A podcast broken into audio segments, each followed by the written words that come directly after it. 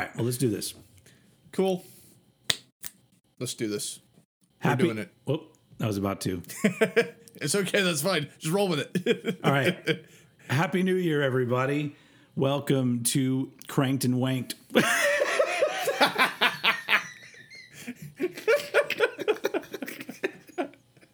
Jesus Christ, man. That wasn't. That was not even on purpose. um, that's what a way to start the year. Damn. Welcome to 2023. welcome to Cranked and Ranked 2023. And I know I know why that happened because I was I knew I was going to say 2023 and there's all these W's in there and so so the W just went to Cranked and Wanked 2023. You thought you knew us and now you're going to know a whole lot more about us including our yeah. our penis size. Um, Mine's a good seven. Oh, seven. Well, good, good for you. Yeah. I, I don't. I haven't measured mine in a long time, but I mean, but how, but how do you measure it? Is it is it from the is it from the base or is it or and you do it when it's erect? When you do it, would you uh, like how do you? This is a really good conversation to have. First off, welcome everybody. Um, I've, that's why I've always just- been very confused. I just took a uh, one of my 45s and I just like stuck it against my crotch. Oh, that's a good. Okay, all right. Um, so there, there you go. That's if anyone wants to know a good way to measure your junk, because I think seven inches is a good is a good it's a good length to shoot for. And so just It's grab a gift and a curse. just grab it, just grab a seven inch and hold it next to it, and just see how you measure up. Um, hi, uh, hello everyone. Um, so the very first episode of 2023 for Cranked and Ranked and uh, we're here. And obviously, it's been you know we took a couple weeks off, and my brain also took a couple weeks off apparently. Um, but you know it was the holidays, everything gets real loose, and uh, and now we're, we're we're coming back together for you. And um, a- as usual, hello, I'm Old Head. With me as always, Mister Eddie Sparks. that is me. We're in 2023. Back to you. And so we thought we would start off the new year. This is another genius idea from the brain of Edward Sparks. Um, he uh, he said, you know, you know, we've been doing this for a couple years now, and there's a few bands that we've done that have since released new albums, and so maybe we should just instead of going back and updating our ranking, we'll just rank all those together. So it's all these different artists combating against each other with their new shit. And I'm Yeah. like, that's an interesting thing to do, and it's a nice way to ease our, our way into 2023, and um, and also we get to talk about some newer stuff. So um, it's I was like, yeah, hell yeah. So we ended up figuring out that after, out of all of the artists that we've done over the couple years we've been doing this, seven of them, no, six of them have new albums. One of them has two new albums, and so we are going to rank those seven releases. And I think this is I feel like I came at this a lot more from a personal viewpoint. And because we're not I really wasn't thinking too much about their other material when I was ranking these. It- I was actually thinking about the other albums on this episode and not I was the same. their catalog. Yeah. So this is interesting. And only yeah, only one of these. No, one one of these ended up in my top 10 of 2021 and the other one I included it in my best of 2022. Rest of them didn't even have a fucking chance. But Damn. we'll uh we'll see how that how that uh how that shakes out but um yeah anyway i really do feel like i don't know how to start this and because i guess because we're not doing an artist and so we're not talking about where they came into our lives because it's not just one artist it's six and we've already Yeah. talked about them but um also i've noticed like your your your beard's getting a little bit fuller there i'm, I'm are you are you keeping that going or or is this you know just a christmas time beard No, I I wanted to see what I could do. You know, I've I've played I've toyed around with some different styles uh, during this decade so far, and you know we, we we did the we did the full handlebar, we did the handlebar with a soul patch. Mm-hmm. Yeah. I've had a goatee at various stages. Um, I thought, you know what? th- let's try just growing it and seeing what happens. What? So, uh, yeah, whatever you do, yeah. don't ever do just the soul patch. Like where you get rid Oh, of everything. nah. Like there, Nah. I've never seen anybody that didn't look like a douchebag that had just that.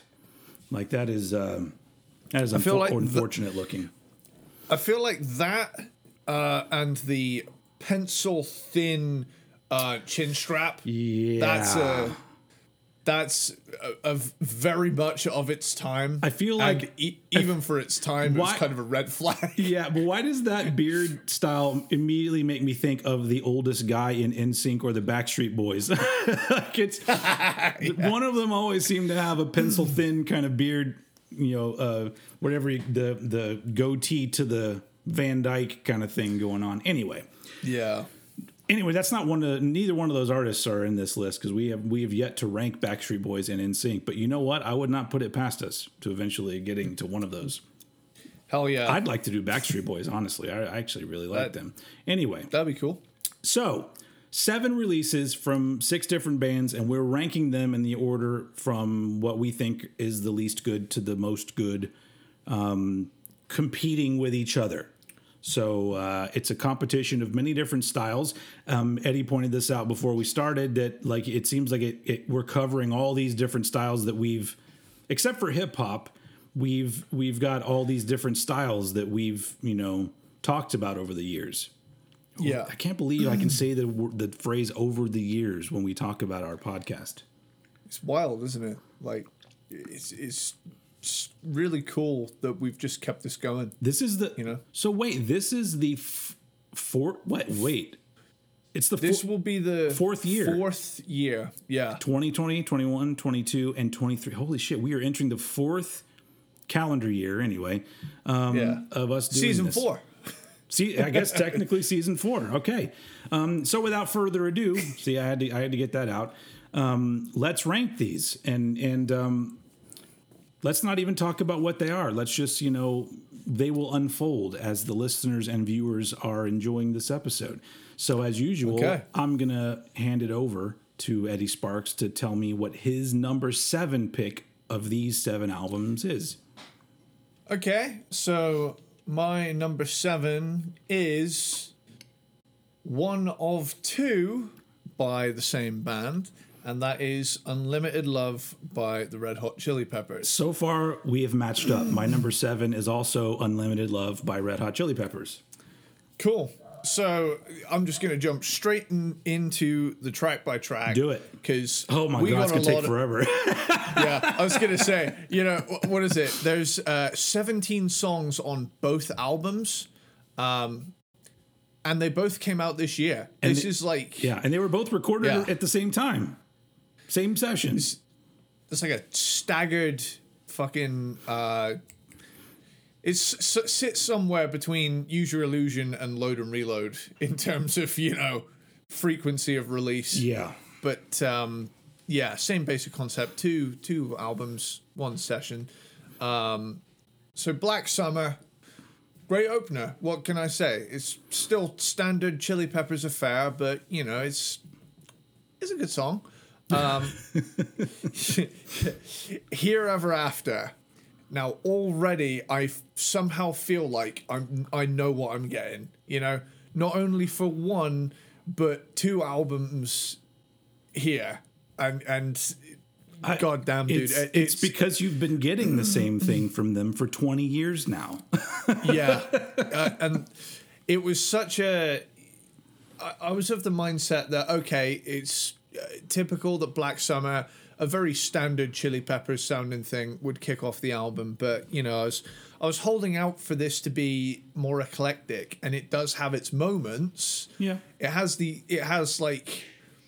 I mean, for for a 17 track album to have four or five songs I'm interested in, that's not a great ratio. No. Like, maybe if it was a 10 track album, perhaps you could say, well, it's got a few songs on it, but the ratio here is like just way out. Yeah, Um, aquatic mouth dance. It, you know how you mentioned riff blur?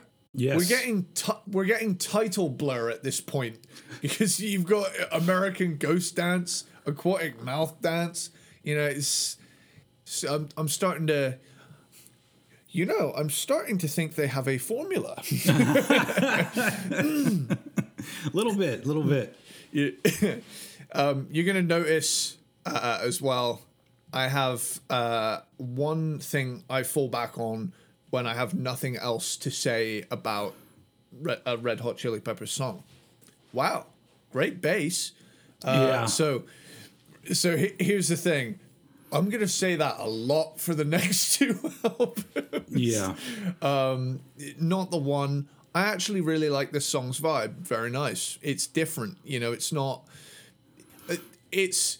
I think it's quite telling that my favorite modern Red Hot Chili Peppers songs are songs that don't sound like modern Red Hot Chili Peppers. Yeah. Yeah.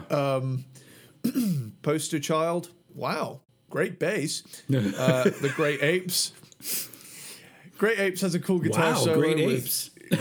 Yeah. It uh, yeah, it's it's Oh man. Um, I will say it's got a cool guitar solo with great bass behind it. Yeah. It's only natural. It it was at this point in the album, uh, you know, as of writing this, I sometimes feel a bit crazy when I look at rankings of Red Hot Chili Peppers. I'm not gonna lie, I, you know, as much as I love their first five or six albums, Yeah. I feel like there's something I'm missing when it comes to their output after 1999 Yeah. which brings me to She's a Lover, which is just more clean guitar funk rock. And this is one of those things that makes me feel like there's something wrong with me. Because the thing I loved about Red Hot Chili Peppers through the 80s and 90s was like the feeling of unpredictability. And yet everybody raves about their output 99 and onward, you know, if you exclude Blood Sugar Sex Magik Yeah. as someone who got into Red Hot Chili Peppers well into their career and was excited by their stuff all the way from the mid 80s up to Californication, I genuinely don't know how someone can find something like By the Way more interesting than Mother's Milk or even Uplift Mofo Party Plan. I, I feel like a lot of them don't, but I I do think it. I do think that there's a difference because coming at it from an older person, I'm not a normal older person, and I feel like most older people really appreciated the the um, unpredictable nature and fun nature of early Ch- Chili Peppers, even through the '90s. But I feel like when they made that turn to making this more sort of middle of the road kind of mellow Chili Peppers style, I think most of their audience also became middle of the road and and mellow. And hmm. so but that's not me. And so that's I think that's the problem is that I didn't that I didn't become that because so many people you run into that are my age now, they don't really even talk about music anymore. They they they hmm. talk about sports or the news or their job, sometimes movies or TV, but music is usually way down the list for older people. And so Yeah. and so I feel I feel like the the problem is is that th- first of all they weren't one of my favorite bands of all time, so I didn't just take the ride with them. But but along with that, I still have the same desires and expectations that I had when I was young. Where I want music to wow me and I want a band to put out something that surprises me in some way. But I think a lot of people, especially older people, don't want that. So, Yeah. yeah. Yeah, it's kind of it's kind of upsetting to to me personally to um I don't know, it's it's like even even I've spoken to people of my generation about chili peppers and and and they love the modern mellow chili peppers and they haven't even heard anything off mother's milk. Yeah. And it's kind of like it's just it's just one of those things where I'm like I'm sorry, but how is this more appealing than this wacky crazy shit. You know, I, I just It's just a pre- it's just a preference. I, I have a feeling that people that really prefer more recent Chili Peppers, they're also the kind of people that that last Sublime album is one of their favorite albums. They just Mm-hmm. they just want to have that sort of I'm high hanging on the beach music all the time. And Yeah. that's what the Chili Peppers essentially make now. It's like Yeah. they're not they're not surfing or or or doing any sort of hard drugs or doing anything interesting. They're literally just sunbathing and smoking a joint, and that's what the music Yeah. is for. and that's it. it it's it really has been uh, 20 years of the same thing eh, and I mean, I'm going to go on a limb and say it's been uh, at this point 24 years of the same thing. I think Californication is the turning point where yes it the them being unpredictable and putting out albums that were in you know challenging in some way or at least a little different in some way that ended with Californication. yeah yeah that that was the uh it, the moment blonde Kiedis showed up Short hair over. yeah yeah Although did he have short hair on uh, One Hot Minute? Because I fucking love that one. But um nah he he he ha- he still had the mane it's in the airplane You video see what I'm saying? It's just like Soundgarden. You can hear that he cut his hair short. Yeah, I know. I, it sounds shallow, but it, it's like that. What's it called? Like Samson or or something. Yeah, like he had his locks cut off. Yeah, Yeah. his power. Although I don't think Chris Chris Cornell really lost any power, but Kiedis Nah, Kiedis quit taking the drugs and cut his hair. That was like a double whammy. So yeah, I, you know, what, not since we're tearing this apart here, I do want to go out. I know I, I, I think I said this on the Red Hot Chili Peppers episodes too. Did we do two episodes of Chili Peppers? I don't even remember. Um, I think we, did. we did. Yeah, But um, the my problem with them is that they are one of the bands. They're high up on the list of bands that I want to like what they do so badly because Yeah. I genuinely like them. Like I like them as a band. They're very talented dudes. Whenever I see interviews with any of them, I go, "Those guys fucking rule." And so it really hurts me that every single time I go, "Okay, I love you guys, but you know, Yeah. yeah." So it's just it's, it's just always frustrating for me because I really want to be into the Chili Peppers. that's the thing. And like on the song, these are the ways. I've got like, okay, this is a bit more exciting. Because for a moment they remember they're a rock band. You know, this song is really good. If you know, if only this happened more often in post ninety nine Chili Peppers. You know, Yeah, um, what you thinking? I mean, there's some cool guitar work from Frusciante, but honestly, again, this falls into the same thing I've expected for over 20 years at this point zone. yeah, um, Bastards of Light, cool song with cool changes in it. Uh, white braids and pillow chair. Um, it's, I mean, the tempo shift at the end is cool. Weird fucking um, title. yeah. Um, one way traffic, cool guitar work. Veronica has a nice tremolo effect on it. Uh, Let him cry. Wow, great bass. Uh, the, heavy wing flees on vocals, which is cool. Um, and Tangelo's a nice closer. Um, but here is my scathing two sentence overall review of this album. This album did not need to be nearly 20 songs long. No, This album barely needed to be 10 songs long. yeah. It I would say See, bo- both albums together barely needed to be ten songs long. y- yeah, I think you you take the most interesting songs from either album, slap them together, they get a side each. You get 40 minutes of the, the most interesting Chili Peppers has sounded Yeah. for a while. That's solely based on sheer quantity of output, though, because, like, what is it? That's nearly. It's like 34 songs. Yeah, Like, you, you're gonna get some cool off the wall shit in there, but not Uh, not, not think- really. but But like, yeah. I- I- that being said, I feel like the follow up improved a little bit. I agree, but the, and all, another thing that's really disappointing about this album is that they're fucking produced by Rick Rubin, and so I just assumed that oh, there's going to be a great energy to this stuff because he seems like a guy that he's really good at getting bands to like look, quit fucking around and like put your heart into it. But Yeah. he, I mean, you, I, I wouldn't, I wouldn't have known that Rick Rubin had anything to do with this, but. Um, and you know it's the you know it's supposed to be like the return of John Frusciante, but I I realized that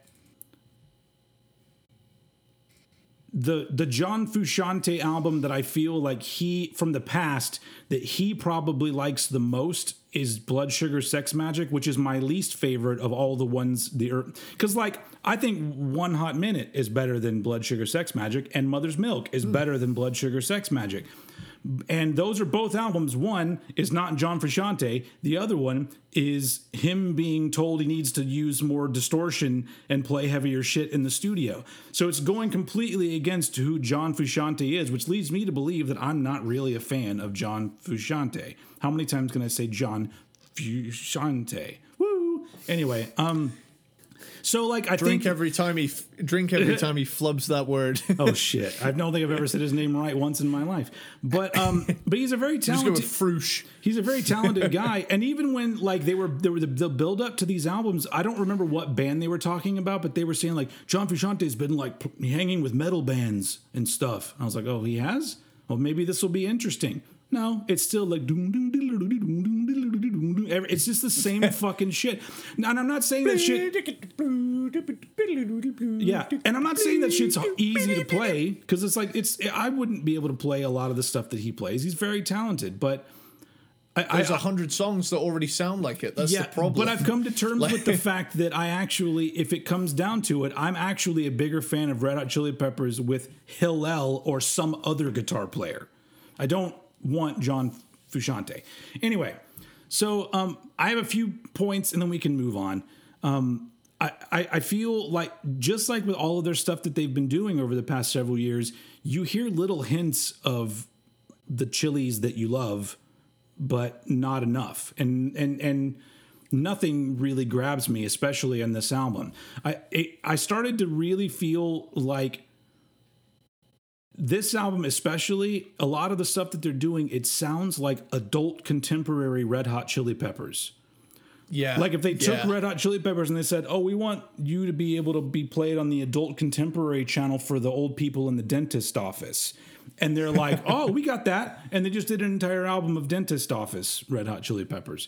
Um, yeah, But yeah, they're still a great band, killer band, but the songs, unfortunately, are not good enough to make up for the mellower approach. I think that's the big problem, too. It's not just that they've mellowed out in what they're doing, it's just that the songs, for the most part, are not memorable or interesting enough to actually carry all of that.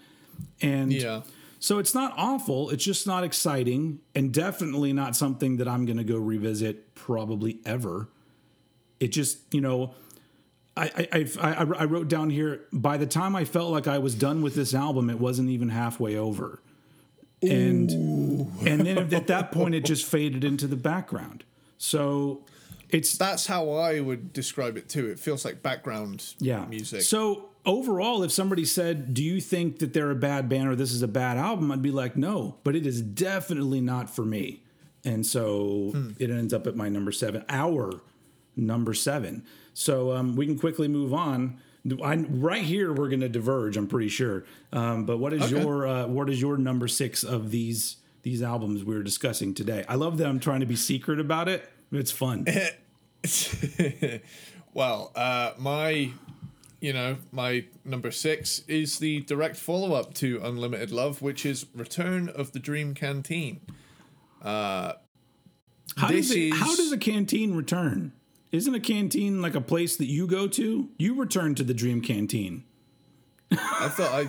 I thought as well, like it's, isn't it like a like a, a bottle you can carry with you as well? Oh, oh, maybe it is. you're- I thought a canteen was a was like a bar or a. It's it's double double meaning. Oh, okay. It's it's it, it's kind of like how uh, minute and minute are spelt exactly the same. Um, yeah, that's weird. and that that's always kind of fucked the English me. language Um, is fucking stupid.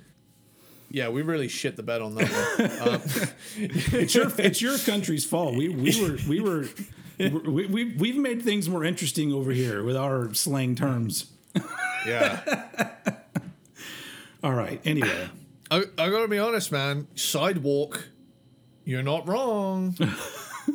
it's on the side and you walk on it. It's- yeah, there, pavement. there was a that was a very that was a Fuck off. that was a that was a short meeting to make to come up with that name. That was like that's like that Mitch Hedberg joke I really like where he talks about you know refrigerator toaster. All you do is say what it does and you put er after it. And yeah. and so I'd like to be able to do that. It, you know, it's it's like, hey, this thing makes stuff fresh. What do you call it? Well, that's a fresher. I'm going on break. That's a good job, man. Jeez. Um, anyway, all right, what are we at? Oh, Dream Canteen, Return Cool. of the Dream Canteen, not my number six. Interestingly enough, you- Do you drink from it? Do you drink in it? Who knows? But either let's- way, it's not going to taste very good. Damn, dude, that's brutal. um, I, w- I will say, right, tip of my tongue, gotta confess, I like the hooks in this one. Yep. It's delivered with conviction. Uh, much stronger opener than uh, Black Summer. Yeah. it's it has. If all Red Hot Chili Peppers post ninety nine was this good, funky, and interesting, you know, I mean, it's all funky, but this one has a certain oomph behind it and an energy to it. Yeah. It's like, see, this feels right. Like, but, you know, it's like you say, there needs to be a song there to back it up. And this time, it's there. Yeah, And then we have the follow up, Peace and Love. Wow, great bass. Uh, reach Out. I like the explosive chorus on Reach Out. Now, I will say, well, that's obvious, Will. You like hard rock and heavy metal. And Red Hot Chili Peppers are not strictly a hard rock and heavy metal band. No, but when they have their guitars on the clean setting for 90% of their output, it's nice to hear something heavy once in a while. Yeah. Which shakes it up a little bit, Yeah. you know? Um it's almost like they took the loud quiet uh, sorry, the quiet loud quiet template of the 90s rock thing and just removed the payoff. And so it's just quiet, quiet, quiet. yeah, You know? Yeah. That's how, that's what sometimes pisses me off. This time, it, that doesn't happen. Yeah. And I will say, Eddie, that's me, but it's also a song, has an awesome guitar solo in it.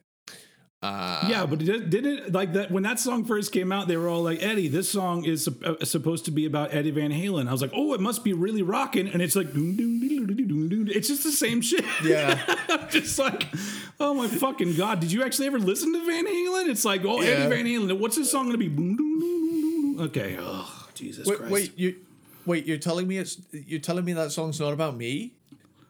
It, Oh. Don't you think it would be better if it was about Eddie Sparks? Man, it would be. It would be like a grindcore song. He's cool.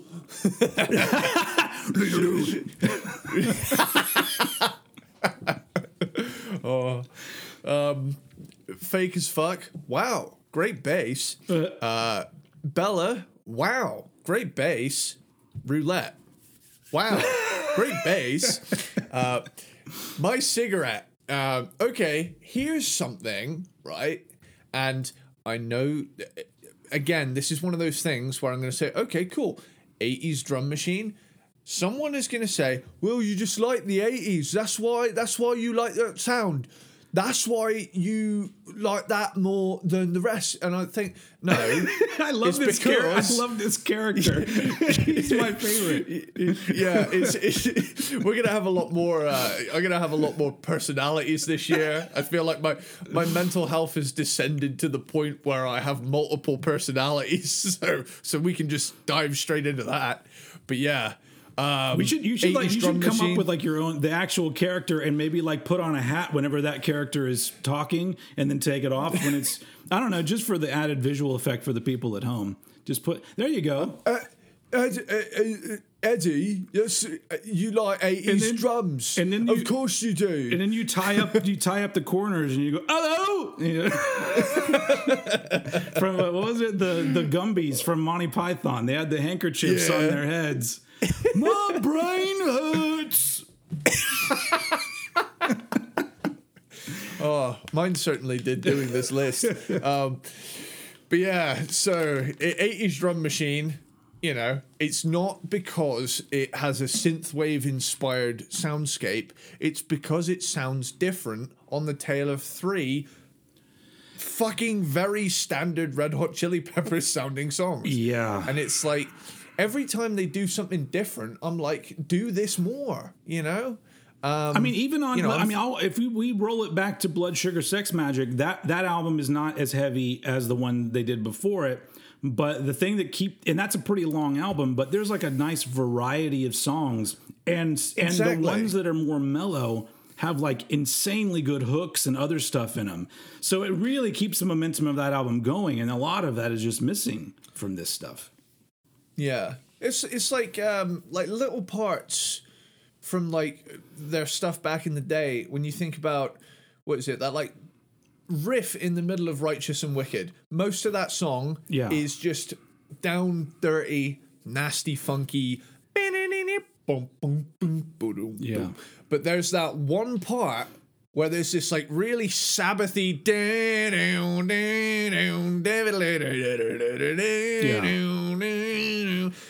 and There's a lot of that. parts like that. Yeah, Yeah. Well, that's what you're saying. That, so you made a good point because you were talking about like that sort of funky groove kind of thing. There's there's even of a lack of funky grooves, like those grooves Yeah. where you go, "Mm, fuck yeah. There's so now like it's almost like old Chili Peppers. You would you would dance like this, yeah. and, now and now and now you do this. yeah. There's no, there's Yeah, uh, literally no, not, not I mean, because that's the thing is that I'm not expecting the Chili Peppers to be heavy. I realize that Mother's Milk is kind of an anomaly in there, because like one of my favorites is Freaky Styley. There's not really anything heavy on that. It's pretty Ah. mellow, but there's a fucking insanely g- good groove and and and vibe to it that just is so enjoyable. And it's you know once again I, I'm comparing stuff made by dudes that are approaching 60 to dudes who were in their early 20s or whatever. And so I, I understand the difference, but Yeah. I'm also older and I did not become lame yet. So there you go. Uh, anyway, here's Wonderwall. I, re- I really like that song actually. Oh, I live in Britain. I never need to hear it again. Do you know the, the one that I don't like? Now now onto Oasis. I don't like uh, "Don't Look Back in Anger." I don't like that song at all because it that's oh, so they can wait. Yeah. We've just got copyright claim, by the way. just because like first off, I don't like. Is that Noel that sings that one? Yeah, I don't like Noel's voice as much as Liam's voice, but also that song. The people would always say, "Oh, Oasis, they're very Beatlesque," but that song literally sounds like they just ripped off a Beatles song and then wrote new notes and words over it. And so I'm just like, yeah. I'm just like, yeah, that song's kind of lame. Whereas Wonderwall is just an insanely well written song, beautiful song. I love it. I never get tired of it. Yep. You ever seen that video? Uh, what's it called? It recently got put back up because there was like a copyright claim against it or something, but it finally got put back up. Uh, it's called Wonderwall, but it's a complete shit show, Oh, yeah, and it's so funny. yeah. Maybe. There's one. There's one that, of the of the Backstreet Boys doing "I Want It That Way," where they just sound completely fucked up the whole time, and um, those are a lot of fun. One of my favorites is Africa by Toto, but the vocals are one beat out of step Oh, God. and one note out of key. And it's so funny. Everything else in the song is normal. So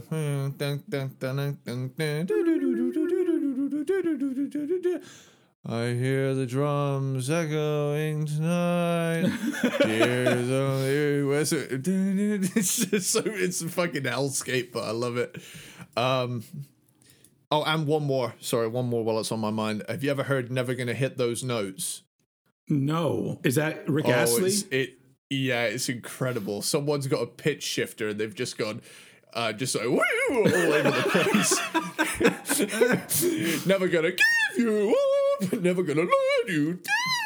It's so I'm funny. I'm one of those weird people that like years ago when that when the Rick rolling thing first started, I I apparently didn't quite understand it because I thought it was like you were giving somebody a present because it's like, oh, you were expecting this one thing and then you get Never Gonna Give You Up, which to me is a fabulous song and I love it. So I was all like, oh yeah, Yeah. Rick Astley again. But apparently it was supposed to be like a bad thing that you were getting Rick rolled and I'm like, no, no, no, you were be you were being given a gift of Rick Astley. So there you go. That was a that was a you know that was a simpler time in in YouTube. You'd have you'd have something like man's arm torn off in an industrial press, and you'd be like, "Well, I can't not click on that," and then you'd click on it. Mm-hmm. But yeah, Oh man, that's just just your yeah, just your little version of that intro beat. I'm just like I'm so ready for Yeah. that song now. I love that song. tell you another one that's great. Together forever. Oh, yeah. I mean, it's very stylistically similar, but I know, but that guy. Chef's but you have to remember, I'm pretty sure that when he put that album out, I think those are both on the same album, and I think he was like 19 years old or some shit. And like, wow, really? I, didn't realize he was that young. yeah, yeah. Um, because I mean, plus, like he's one of those dudes that he is aged incredibly well. Like I just, Yeah. you see him, and I'm just like, holy crap! I I, I, mean, I guess you know, I look younger than my age, but he like looks like this mature, very well put together, chiseled, handsome man, and it's like, and he, he's like 60 years old or something. I mean, he's probably 50. 50 something, but still, you know, I mean, I, I, I envy the guy, and his voice is fucking great. So, yeah. Yeah, great singer, man. Anyway, Killer. I love how we've. Yeah. I, these are these tangents. Chinch. All right, cranked and wanked. All right. Another cranked and wanked tangent. From John to Jesus. But yeah, oh, um, Are we even halfway through this yet? no. okay, so um, Afterlife. Wow, great bass. Um, Shoot me a smile. Uh, now I have Let's just shorten that title to Uh, just shoot me.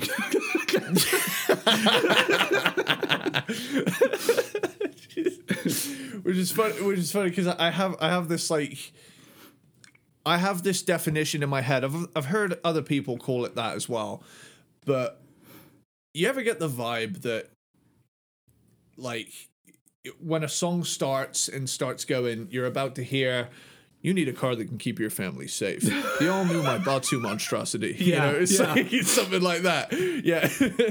I get that from a lot of middle of the road chili peppers. I'm just kind of like, I'm waiting for someone in a Nissan Qashqai to drive past a beach in a sunset. And it's like, ugh. But yeah. Um, handful. Chorus effect. I'm listening. Um, now I will say, here we go. The highlight of the album for me, the drummer. Sounds like something I'd write through the lens of Red Hot Chili Peppers. I fucking love this song. I'm not gonna lie. Those keyboard chords are awesome. Though, like it has an almost, you know, AOR feel to it. Yeah. You know, like it like it could be a secret Boston B side that they chili pepperized. But I mean, I really love this song. Um, Bag of Grins is heavy. You know, it gives me the grunge vibes. Uh, I like this one a lot too. It's um, just a shame that it's outweighed by a bunch of other junk. Yeah. Um, la la la la la la la la. Lighters in the air. It's ballad time. Copper Belly. Wow, great bass. Uh, Carry me home. Wow, great bass. in the snow. Wow, great bass. Uh, this album, while twice the length it should be, had weirder and more interesting songs. Actually, I really liked In the Snow. I forgot to do a note for that. Uh, that I thought that was a nice closer. That being It said, also had great bass, though. They all do. yeah, it did have. Yes. Yeah. That is like the one thing they have done consistently right throughout, and that is Flea. Um, I could, yeah, yeah, really. my- Flea could just sit on a stool and play bass with no other music around him, and I would really enjoy it. so yeah. Again, much like its predecessor, this album did not need to be nearly 20 songs long. This album barely needed to be 10. yeah, I think you have uh, a double album's worth times two with two good EPs in there, yeah, Uh, which is oh God, let- let's say divided. There are there's like seven EPs worth in this selection. So that being said, I'm sorry, but they both had to inhabit the bottom slot because both outstay their welcome and far too much of it is the same thing we've had for the last 24 years. yeah. I agree, but I but I didn't put that next in my list um, because I did enjoy a few things on it, and number six had to be um, reserved for my biggest disappointment of 2022, and um, my number six is "Rad Wings of Destiny" by Ugly Kid Joe. So Look how he massacred my boy. Yeah. um, so I am a really big Ugly Kid Joe fan, as is Eddie. And um, if you listen to our one of our early episodes, we ranked Ugly Kid Joe, and I talked a lot about how important that band is to me and was to me in high school, and you know, and even the stuff up until this album that they had put out that had things about it that I really enjoyed, and so I was a really big fan of theirs. I still am. So they announced this album, and the album is called Rad Wings of Destiny, which is a funny title. And the album cover is just a really cool, sort of ugly Kid Joe looking painting with the dude and other shit going on. It looks like an absolute blast, which is the complete opposite of what the album is. So hmm. The first song that came out, I don't remember the name of it, but it just sounds like an ACDC song, literally just ripped off from ACDC, where Whitfield even sings and does vocal things just like Bon Scott would have done. Like it's literally just copycatting ACDC. But I didn't let that bother me because I'm all like, well, they they they do they toy around with different styles and they pay homage to stuff that that influenced them. So, you know, on its own, it's a fun track. So I was like, let me hear the rest of the album. And the whole album is one of two things. Either stale versions of stuff that sound like other bands or songs that are completely void of energy and fun. Those are the only two things on this Ugly Kid Joe album. And like mm-hmm. like to give you a- an example, the the the second song on the album is called Not Like the Other, which sounds like they're trying to do like a 70s glam you know style song. But the song begins with like, you know, and then you hear these voices go, "Hey!" And the hays are so unexcited. It sounds like they're all laying in reclining chairs recording it. Guys, we got to record the haze for this song. All right, play it. Hey. And that's what that's literally what it sounds like. I was for people in the podcast world, I was leaning back in my chair looking really bored. And but even that song that could have used a bit of energy is presented in a way that's just so like, eh, here's a song. And um just like I said with with uh um with uh with Red Hot Chili Peppers, like I understand everybody gets older and Ugly Kid Joe are older, but I'm older too. They're a little bit older than me, but there's something about this album. I wrote I wrote down this album is just a plodding chore to get through. Like it really I kept waiting for something fun. And when I mean fun, I don't mean silly or jokey. They didn't have to do that, but just something that came close to what they had done before when it comes to what you go to Ugly Kid Joe for, which is like what the album cover and album title are. That that I, I would ha- I would have to say that I think that it is the most bait and switch album cover and album title in the history of music. Because you look at it and you're like, this is going to be a good time. and the music is just like, all right, here's some songs. We're Ugly Kid Joe. Um, listen to them, I guess, if you want. Good night. And, and that's like that's that is the whole the album in a nutshell. And so it, it's very aggravating because this is a band that I love and a band that's very important to me. And it's just bummer after bummer on this album.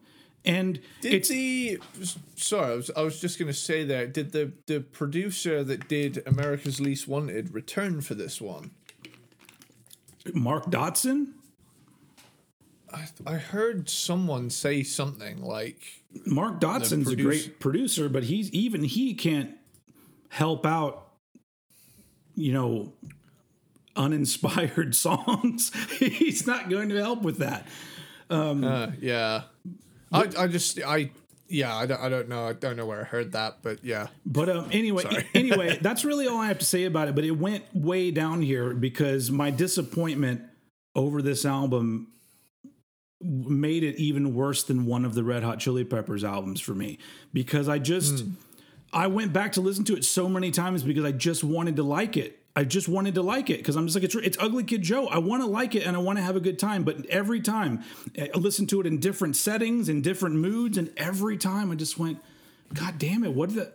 It's literally just the. It sounds like the most phoned in when it comes to songwriting and performances. Like Whitfield Crane's still a great singer, but even even he seems like he's just kind of doing going through the motions on this. And it's it just you know and and it, it's fine. Like it, you know it's I, i'm i'm okay i'm okay with a band doing something different but this isn't different. This is this almost just feels like very watered down and then and then watered down again after it was watered down. And Yeah. so it's it's just a real bummer to me. And so that's why uh, it's number six for me rad wings of destiny um, a, a cool cool side note i don't know if you've been paying attention to me on social media and other things but um, there's a there's a connection here rad wings of destiny sad wings of destiny um, I, I would go on record now as to say that i am a judas priest fan now Ah, so it's so it's clicked. it's clicked. Like it, it, it clicked with me with the '80s stuff, but I've been very slowly moving backwards. And that now that I'm doing that, and I'm listening to it, I'm going, you know what? If if I take a step away from this music and disassociate it from metal, because it's mostly not metal, um, and so if I do that and I come at it from like a hard rock standpoint and just having a good time, I'm like, yeah, these are great songs. They're a great band. So I'm I'm Yeah. I'm I'm fully in there now. Where now post Painkiller, I can't really be bothered at this point, but they have a new album coming out this year, and so I'm going to be able to approach it from a different viewpoint now because now I actually enjoy a lot of their stuff. So Cool. That'll be interesting. Anyway, Yeah. Um, speaking of, of bands that actually do evolve and take creative risks, pretty much, well, largely throughout, that was Judas Priest yeah.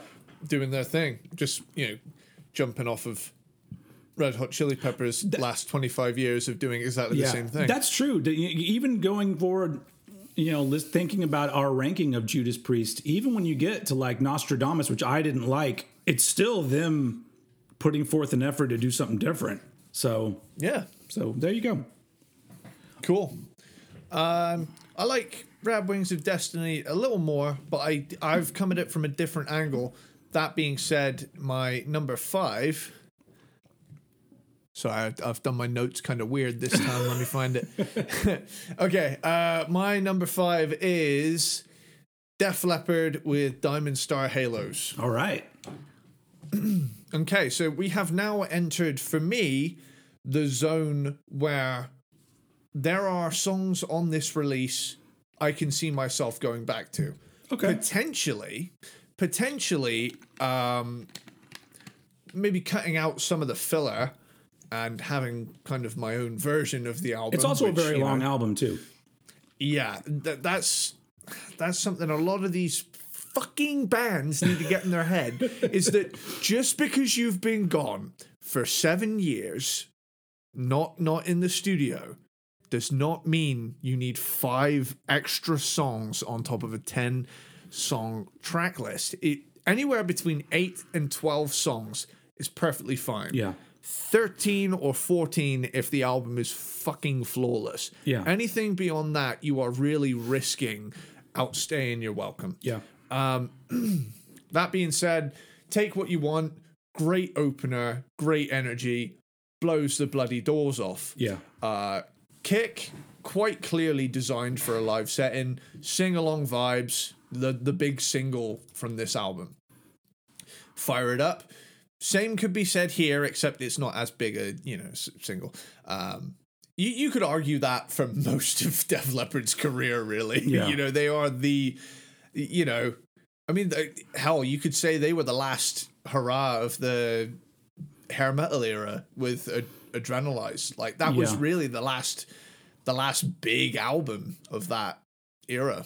Um, this guitar featuring Alison Krauss. Uh, this duet is the track four ballad of the album, and judging by the wince on your face when I said that, that is, uh, it does have a country edge to it. You said yeah. Something Well, I know is a boner killer for you. and well, Alison Krauss is is considered folk um, or or Americana. I don't think she's a, like actual country music, but um, still, it's just one of those. It's one of those combos where I just go, "Y- "You guys are one of the most famous bands in the world. Can't you get somebody more interesting to be on your fucking songs? Not let alone two of them. I think she's on two of them. So She- she's on two. Jesus Christ, Joe Elliott, come on, man. Um, SOS Emergency brings the energy back up. Liquid Dust, great hooky rock song. Uh, you, you as in the letter U, uh, rock spelt R O K, and me spelt M I. Uh, silly, but I wish the people in the podcast world could see that face I was making. yeah, yeah, it's, it's kind of cringe. Uh, it's got a psychedelic edge to it at points. It's cool. It has a most triumphant solo. Um, goodbye for good this time. Don't say that, I'll tear up. Um, all we need, I definitely think this album needed more air in its mix. It Oh, does yeah. feel a little. It, it while I was listening to it, it feels like they've attempted to simulate the feeling of being in a stadium rather than just embracing the stadium rock sound. You know, it doesn't sound like what they used to do. I mean, you, you could say hysteria sounds very um robotic or um you know cleanly produced yeah but it does a much more effective job at putting me in a space with the guys Yeah. rather than you know it, i want music to take me places i'm very aware i am listening to a song right now Yeah. on a pair of headphones because it's like everybody's way up and it, I feel like music needs to get some air back in it. You know, I who's in control of the volume knob? I am. yeah. I'll decide when it's too much. You Yeah. know, um, rather than being told this is what you get. Um, fuck you, I guess. but uh, yeah, um, open your eyes. It has a Muse esque bass tone at the start. You know, they're they're clearly still you know adapting and, and doing new sonic things. Give me a kiss. Uh, I'm of the mindset that this album would have been far more effective if they capped it at roughly 10 tracks um, coming up soon. Uh, you know, Angels. Oh, ooh, we have our first bracket song of 2023. Angels. Can't help you now. This is the stage in the album where fatigue begins to set in for me, unfortunately. Th- These aren't bad songs but at this stage they're not bringing anything new to the table that I haven't already had on this release. Um, which quite literally it transitions beautifully into Lifeless, which is another duet with Alison. Yeah. I mean, it's all right. Um, Unbreakable uh, is modern Def Lep doing modern Def Lep.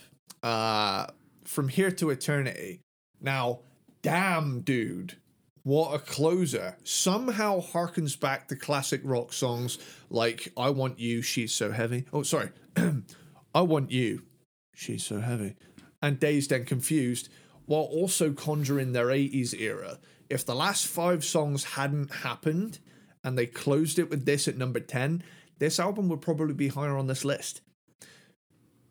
Overall, fun energy on a lot of the music, but could have benefited from being capped at 10 songs as opposed to 15. Yeah. I get that it's been seven years, but sheesh, keep it a fun 40 minutes rather than bloating it. You guys, Yeah.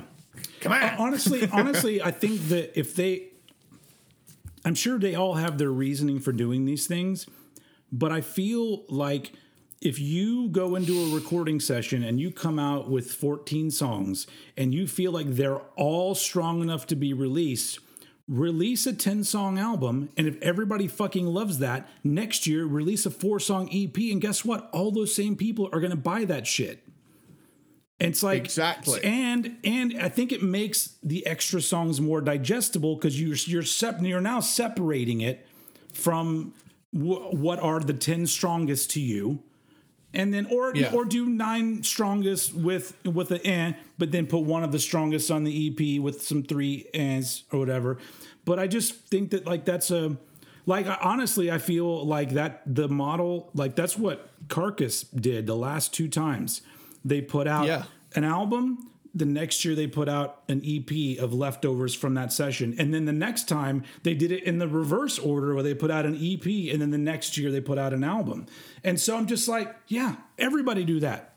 Carcass know how to do it. Listen to them. Um, anyway, it's yeah we're all living in the modern world and as such unfortunately. it's a hard it, yeah it's a hard it's a hard truth pill that we're all gonna have to swallow. Our attention spans are fucked. They're not what they used to be. I can own up to that you know. I used to be able to sit down uh, you know on a bus journey and listen to a whole album. Now I feel like, you know, the likes of, you know, TikTok have utterly, completely ruined my attention span. So I would be 100% down for um, bands doing shorter releases. Because, Yeah. like, you know, back in the day, Kiss albums aren't long, nope. you know?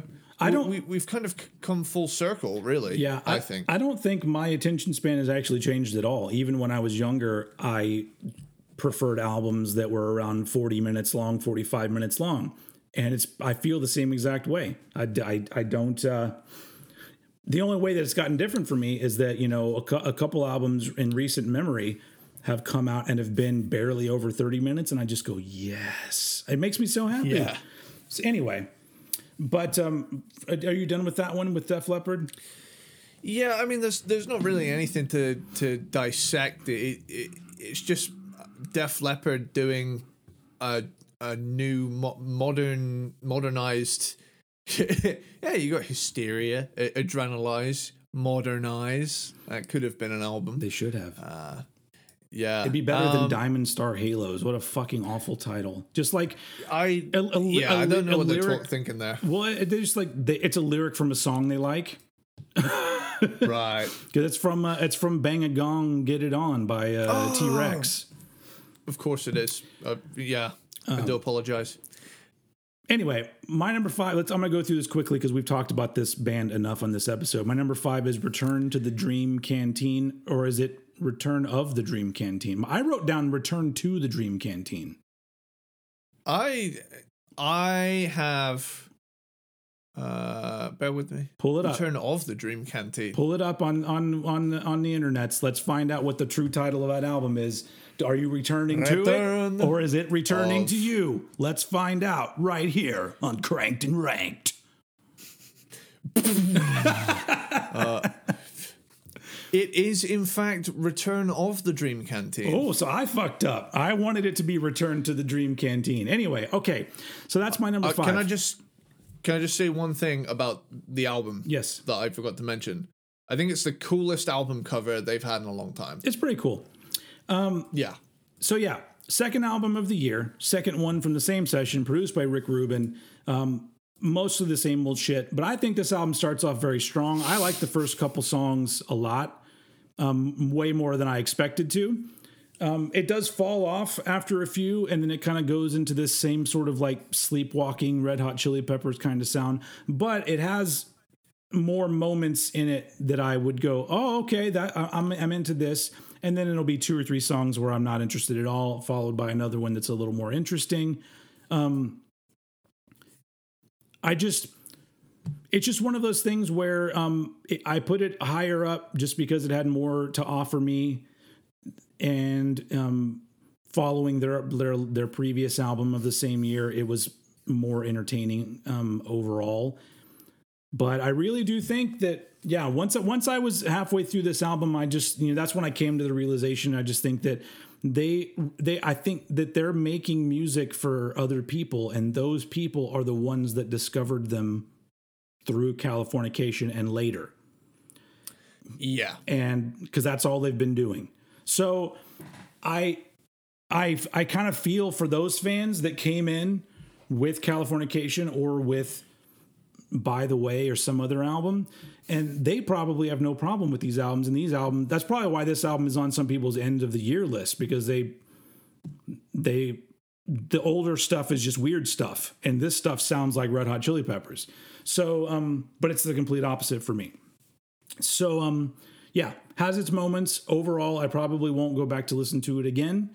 Um, in fact, most of these albums, barring the top two, I probably don't find myself wanting to go listen to again.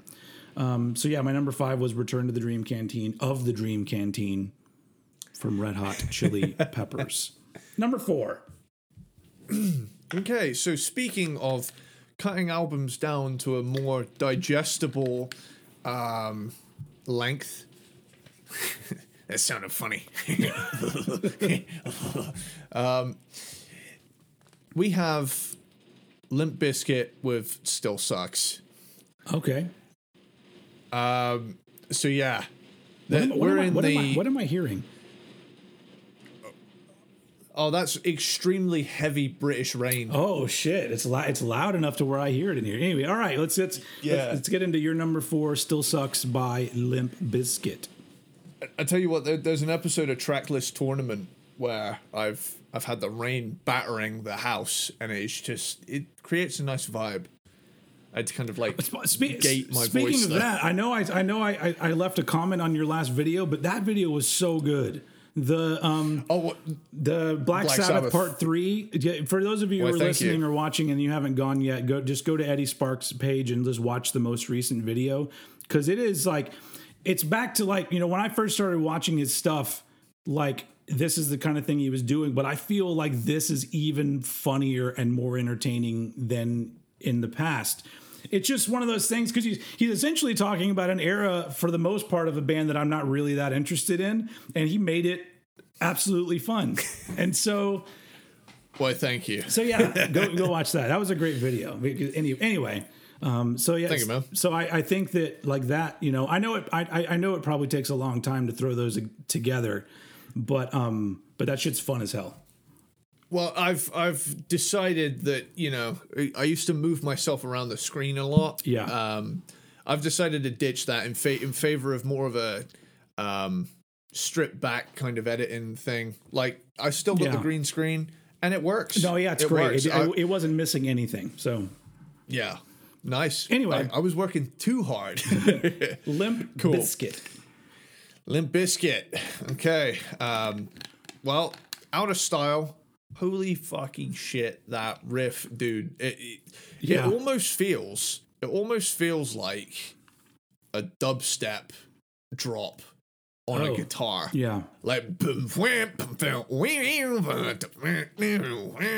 Like all of those That- Floyd Rose dives. the and beginning Shit. the beginning of that song is just it still gives me so much joy just because that kicks in and it sounds so good and then you hear him go Yeah. DJ Lethal and the scratch I was just like oh god and then the scratching comes and I'm just like yeah this is this is fucking awesome so I remember watching your uh, v- video reaction to that, and Yeah. even I made I made the same face that you made. I saw my reflection in the screen, like I, I, I was like, "Whoa, Yeah. they're back!" Yeah. but yeah, um, dirty rotten Bizkit.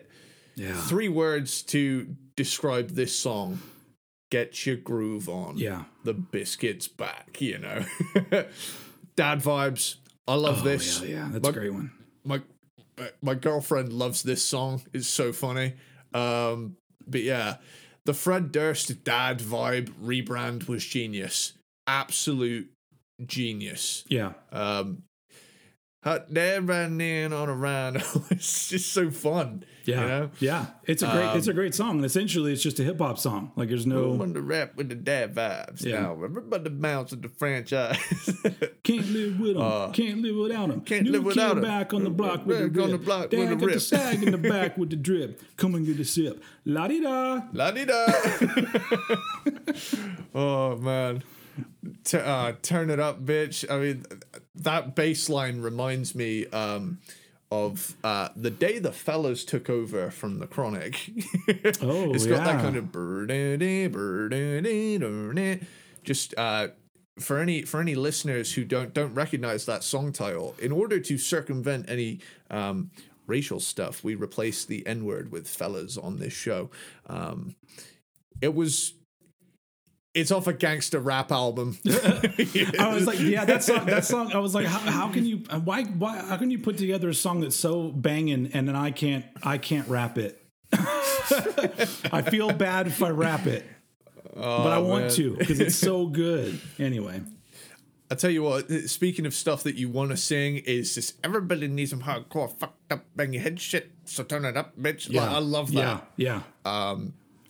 Don't change acoustic ballad. You know. Cool cut. I mean, it's a- out- that's a cover. I mean, you knew that, right? Yeah. Um, yep. Which is Yeah. which is a, a, a really good INXS song. Um, kind of unnecessary on this album, in my opinion, but you know, is what it is. Well, it part of me wonders if they heard that you know track four or five is where you got to put a ballad, so they stuck it there. And they're like, we had a hit Um, with a cover song before that was acoustic because they did "Behind Blue Eyes." That was, po- I think, that was popular Yeah. for them. So yeah, yeah, whatever. Be the sad man. It's just so funny. It's so funny to go from introducing chocolate starfish Yeah. to nobody knows what it's like to be hated. it's like, come on, Fred, don't get sad. Yeah. You're the Well, that was that was from Jacksonville. that was that know? was on that album that didn't have um, Wes Borland on it. So maybe he was just sad overall. I don't know. Yeah, he's going going through a, a breakup. um, you bring out the worst in me. Um, if bipolar had a soundtrack, um, love the hate. Go on, go ahead and hate them. They're a success, and you ain't. Yeah. Um, Barnacle, punky track, empty hole, acoustic track, pill popper. Some some of some of Wes Borland's riffs are just mad underrated Yeah. You know, Agreed. um, snacky poo, full blown hip hop song with a skit at the end. yeah. Um, and goodbye is like a, a pop song Yeah. kind of closer, and it's it's one of the most weird, surreal thirty five minutes I've you know I've ever experienced, and every time I listen to it, I have fun. Um, hmm Same here. but as much as I enjoyed it, I found it to be quite front loaded, and Oh, yeah. many songs in many songs in the second half don't even reach the two minute mark. I think there's three in a row that are sub two minutes, um, and you know it keeps a flow going, but you know its highs are high. But I feel like some of the ideas could have benefited from a, a little bit more development. Yeah. That being said, it fits the bill with the less than 35 minutes long thing that I've been pushing for this entire episode. Yeah. So, you know, I think that's I think that's an ideal length for something like this. Yeah. Um like I say, I'd rather have an EP I want to play twice than an album that feels like a commitment. You know. One hundred percent agree. So, uh, hell yeah. So- yeah, that's my uh, that's my number four. okay, my number four. You already talked about it. Def Leppard, Diamond Star Halos. Um, Okay. their twelfth album. I I, uh, I really liked their last one, which was just called Def Leppard. I thought it was that sounded like modern Def Leppard, and it and with a throwback sort of you know little sprinkled in kind of thing, and, and it was a lot of fun. This one to me is is a complete opposite, where um, I, the songs to me aren't very good on this. I, I I lost interest immediately because the singles that they were releasing. I wasn't interested in them at all. I would hear them and go, God, these are not really that good. Um, And yeah, so yeah, the, the self titled album was in 2015, so it's been a little while. But um, for the most part, my problem is a lot of these songs not only are they weak, but but a lot of them sound very little like Def Leppard to me. It could just be any band. Yeah. They're just Yeah, like gen- something that- generic old guy rock tunes. And um, these are old guys. I, I understand that. But uh, a lot of these songs, they they also are kind of annoying because several of them start off very promising and then just lose steam really quickly. So you think you're going to get a good time and then it just kind of doesn't go anywhere. Um, once again, I really do think that the Chili Peppers, this album, it's it's music for older people that don't really listen to that much music anymore. And and you have those conversations with them where they go, I didn't even know this band had a new album.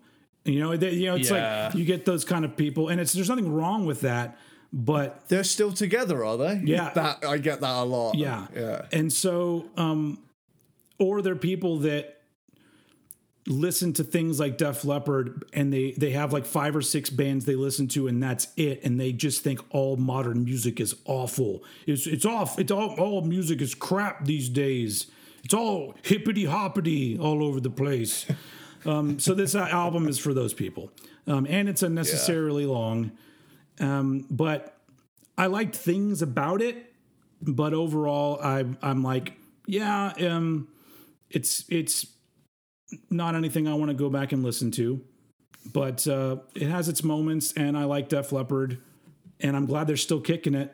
I just think that this album is not for me, and it doesn't have this this the song. kick. Yeah, the uh, Yeah. the songs the songs aren't uh, aren't strong enough, and overall, I, it just wasn't very exciting. So, um, uh, my number four, Def Leppard, Diamond Star, Halos, bringing us in to the top three of these albums that. What, what we were going to call this? Oh, the one thing that we talked about calling this episode wa- was uh, um, old friends, new stuff, Yeah. um, or you I, know, I like that. uh, or post rank al- albums. I don't know what they would what they you know. Or- For those of you who are joining post us late, post yeah yeah like post episode releases or something like Yeah. that yeah so yeah, if anyone, if anyone's you know like, why didn't you include these albums? Well, because they're probably from bands that we haven't talked about yet. The whole point of this episode is these are bands we've already ranked. I don't know why. Yeah. I don't know why I feel the need to like say that again. Anyway, uh, on to, to our top three. cool so my number three is ugly kid joe rad wings of destiny Okay. cool i completely understand your criticisms i think they are legitimate this is nowhere near the level of excitement i get from their uh, 90s output or their um, even their most recent i mean I, i'd say i'd probably enjoyed it roundaboutly this the same as i have the last few uh, the last couple Okay. that those being Uglier uh, than they uglier used to be. and uh, and stairway to hell Yeah. I think for for me, it, I feel like this album has its own personality in their discography, in a sense that it almost it almost feels like a bit of a tribute album to you know their influences, maybe as opposed to um, them doing Ugly Kid Joe. You know, Yeah. hence such a such a heavy ACDC like sound to a lot of the bigger rocking songs on here. But you know, with that, I'll just jump in.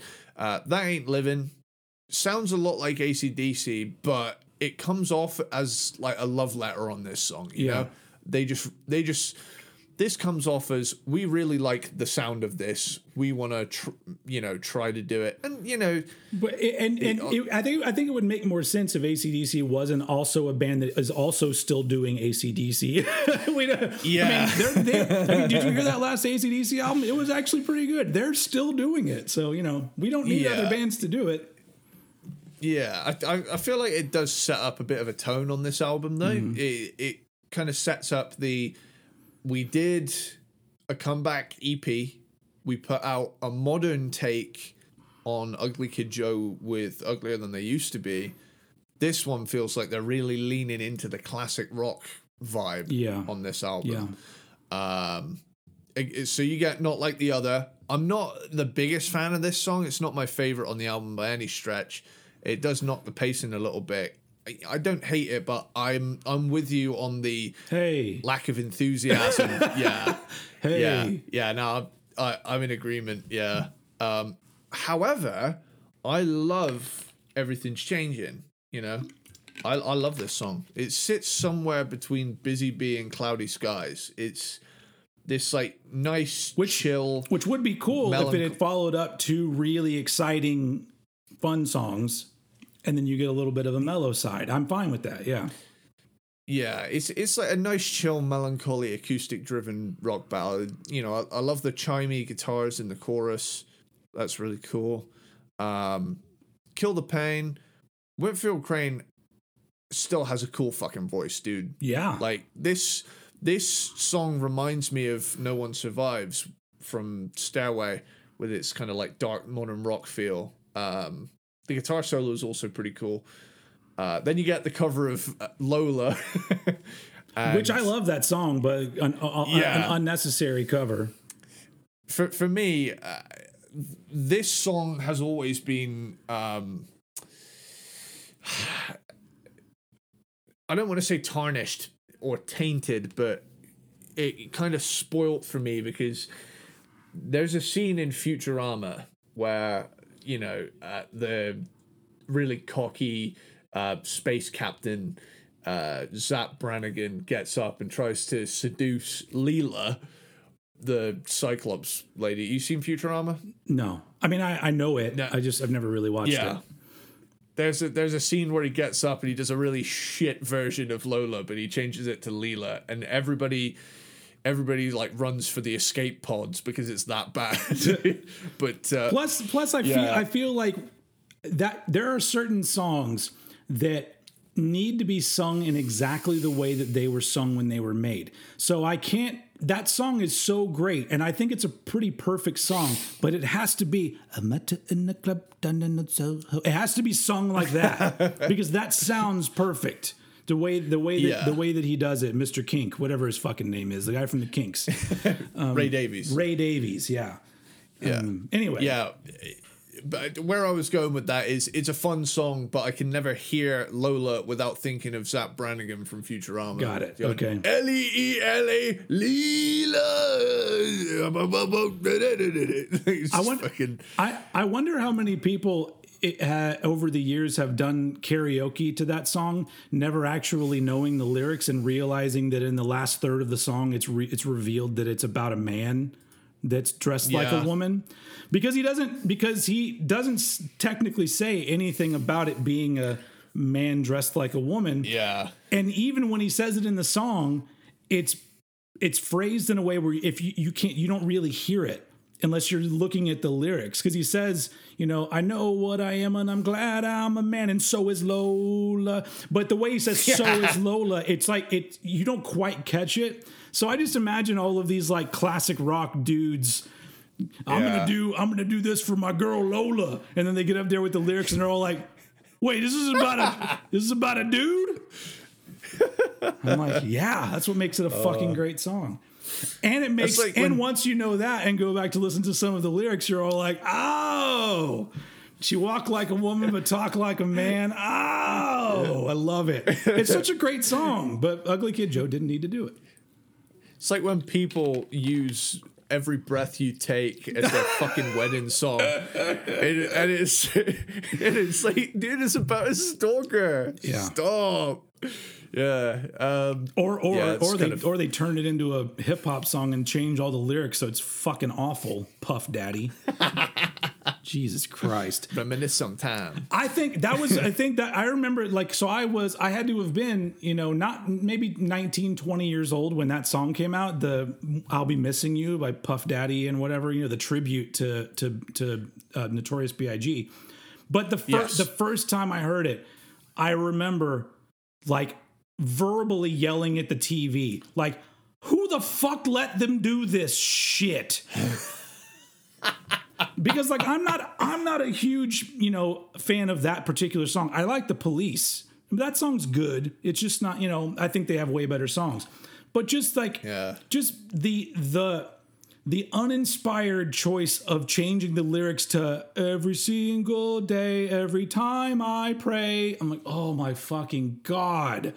If like Bruh. that, that's when that's when you know the artist is also the producer. Because any other producer would have been like, "You sure? You, you, I mean, this is kind of a cheese ball." But you know what? I guess who, Yeah. who, who who was right in the end? He had a fucking multi-million selling hit, and I am doing this podcast with you. I apologize, Puff Daddy, um, or P Diddy, or Diddy, or Piddly Dong Ding, whatever you're calling yourself this week. but uh, Piddly Dong. he was- whatever. Anyway, Oh man.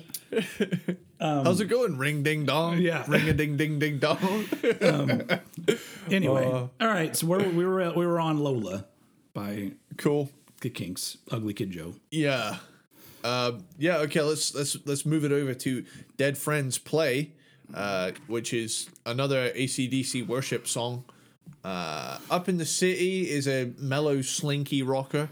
Uh, now, here's the exact moment in the album where you verbally let out a fuck off with drinking and driving, which is country time, uh, which I've written down in my notes. This is your fuck this moment.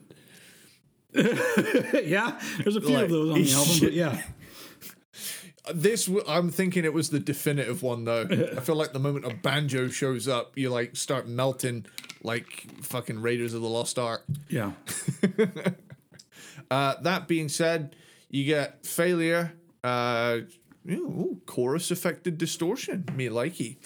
Um, and Long Road is a nice chill song to close out on. Can't go wrong with that. Worked on America's Least Wanted. Um, all in all, is it on the level of America's Least Wanted? Absolutely not. No, But it does. It does have its own personality Yeah. in their discography. Uh, but the big thing for me on this album is that the mellower cuts stand out to me the most. You know, everything's changing. In particular, I just really, really like that song. yeah. A few, a few of the songs Um, to me are not bad. They're just Yeah. not good enough. I yeah, it, it it wouldn't. Let's say it, it it's in a. I have two leagues for Ugly Kid Joe. There's good Ugly Kid Joe, and then there's really, really, really fucking good Ugly Kid Joe. Yeah. Um, so yeah, that's my number three. Okay. Over to you. Uh, my number three, um, the the the last of the albums that I'm not interested in really ever listening to again for for the most part. Uh, my number three is Megadeth, the sick, the dying, and the dead. Because there's an exclamation there's an exclamation point at the end. Um, this is really for the most part, I would say 80, 75 percent same old, same old from Megadeth. Um, yeah, once again, like I say with a lot of their more modern albums, the performances are great. All very talented musicians. There's some cool riffs on there. Overall, it's just not very exciting. Some songs are downright awful, and all of the lyrics are awful. Every single one of them is awful. And I wanna be an astronaut. I mean, that's one of the. I, I would put that as better. But it's like you know, uh, but um, I, I just actually really like that song. he's just gotten to the point now where all of his lyrics are just like reading from an instruction manual for some military thing where it's all like thrusters going, all systems go. Over com- confirming. It's all it's all just like it's all so Victor Bravo, Charlie. yeah, it's it's Snipers in the trees. it- it's awful. Um, and and this album annoyed me even more because uh, unfortunately, and I said this before, and somebody I think got really bent out of shape and left me a mean comment, but my my experience with Megadeth fans is that most of them are very immature. And just recently, like there's a guy I had to block from my channel because every time I would do anything about Metallica, he would respond and tell me that Me- Megadeth is better and I'm an asshole. Even though I said nothing about Megadeth anywhere in the video. But once again, that is your Megadeth fan, ladies and gentlemen. It it screams uh it screams victim complex. Yes. You know? And but so but on top of that, the first song that came out of this uh, off of this album, the "We'll Be Back," I liked it. I liked things about it. I thought it was cool. Um, and then I th- and then the second one came out. I don't remember what that one was, but that's the one that has has Ice T on it. I liked things about Night that. Stalkers. Uh, Night Stalkers. I I liked things about that one too. But they did this thing. I say they. Dave Mustaine did this thing that was very strategically and well done, where the two first two songs that were released were both thrash metal songs. There's really only, I think, one other thrash metal song on the album, but because of that, all of these people that just want this to be a great album, they're like, it's a return to form. It's finally Dave's doing all thrash metal. And I'm like, oh, so you listen to like two songs and made your mind up about an entire fucking album of music. And and even then they don't care that there's so many just recycled riffs. Now here's the thing. I understand that after you've been doing music for a very long time, especially when you're dealing with metal and thrash metal and things like that, there are things that are going to eventually just get recycled because it just doesn't make the connection in your head or this is appropriate for that particular part of a song or whatever. That's not the problem. The problem is what you do with that recycled thing.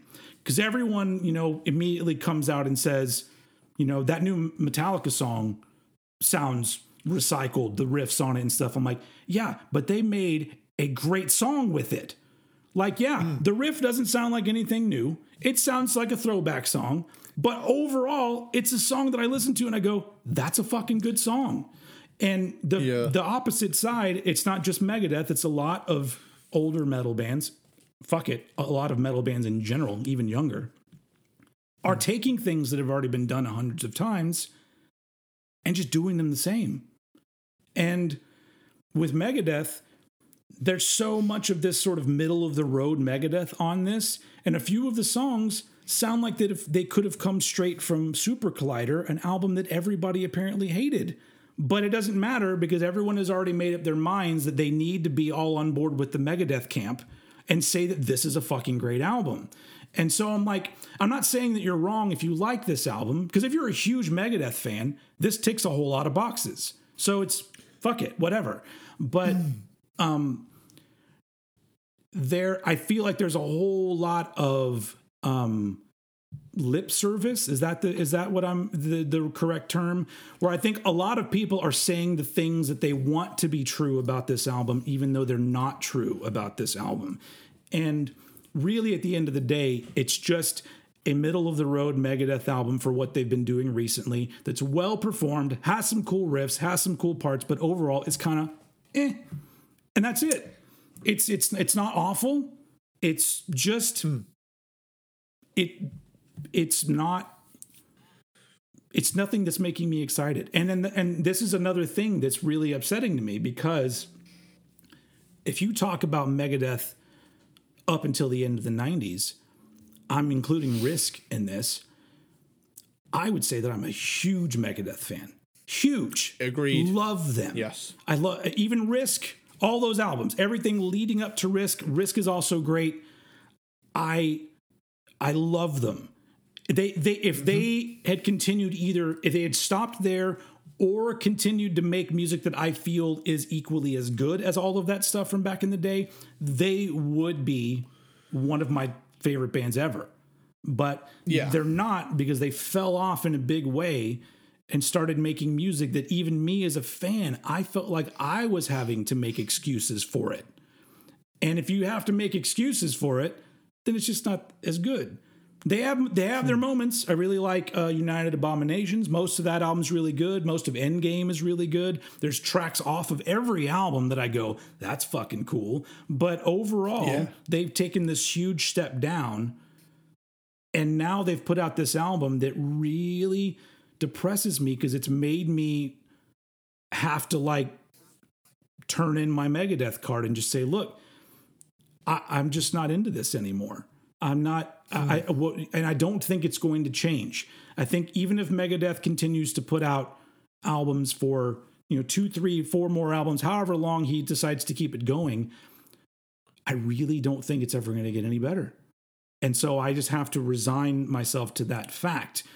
Um, so it's a weird, it's a weird, uh, combination of of feelings because I'm annoyed by the quote unquote Megadeth fan, but at the same time, I I used to be one of them, and I want to hmm. still be one of them, and so I don't know. I put this at number three because out of all of these, you know, it had the most parts that I thought were cool and very well done, but overall, like I can't see myself going and just putting this album on again. If I if I if if the name Megadeth goes to my head, it's going to be something from the 80s or the 90s that I'm going to be playing.